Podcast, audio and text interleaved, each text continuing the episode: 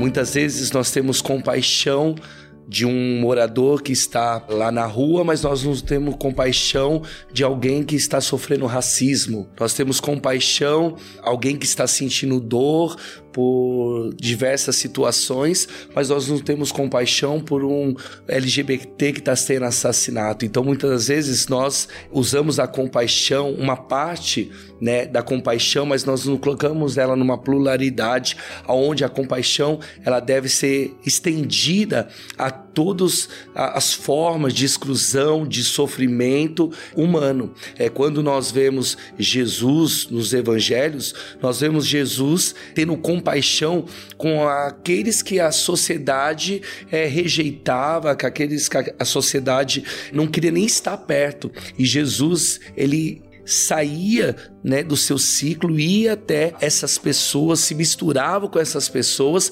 e a atitude de Jesus colocava mudança nas pessoas. É que nem o padre disse: não adianta você ter, ah, eu tenho compaixão com aquele que está com fome, mas eu passo por ela e não tenho coragem de ajudar. O que, que eu tenho? Porque a compaixão, ela deve estar embutida com atitude. Não adianta eu só ter um sentimento de compaixão, ai, tadinho daquelas pessoas que sofrem, aí é, é, ter um sentimento de coitadismo, mas eu não tenho uma atitude. Eu tenho compaixão, porém, o que, que eu tenho feito para mudar essa questão? O que eu tenho feito para ajudar essa pessoa a sair dessa situação? Então, a, a compaixão, ela vem embutida com atitude. Se você, que nem o padre, ele tem compaixão, mas você vê na prática do dia deles a atitude de estar tá ali ajudando. Claro, o que o padre faz é 1% daquilo que tem acontecido no mundo.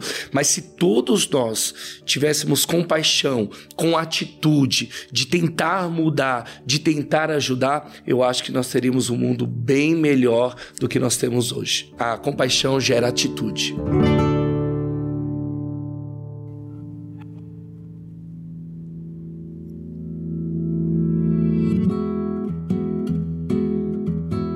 Você acabou de ouvir nossa pílula de sabedoria do podcast Todos os Caminhos. De segunda a sexta, você pode escutar nossas pílulas sempre pela manhã e aos sábados o episódio completo disponível no Globoplay e em todas as plataformas de áudio. Até a próxima!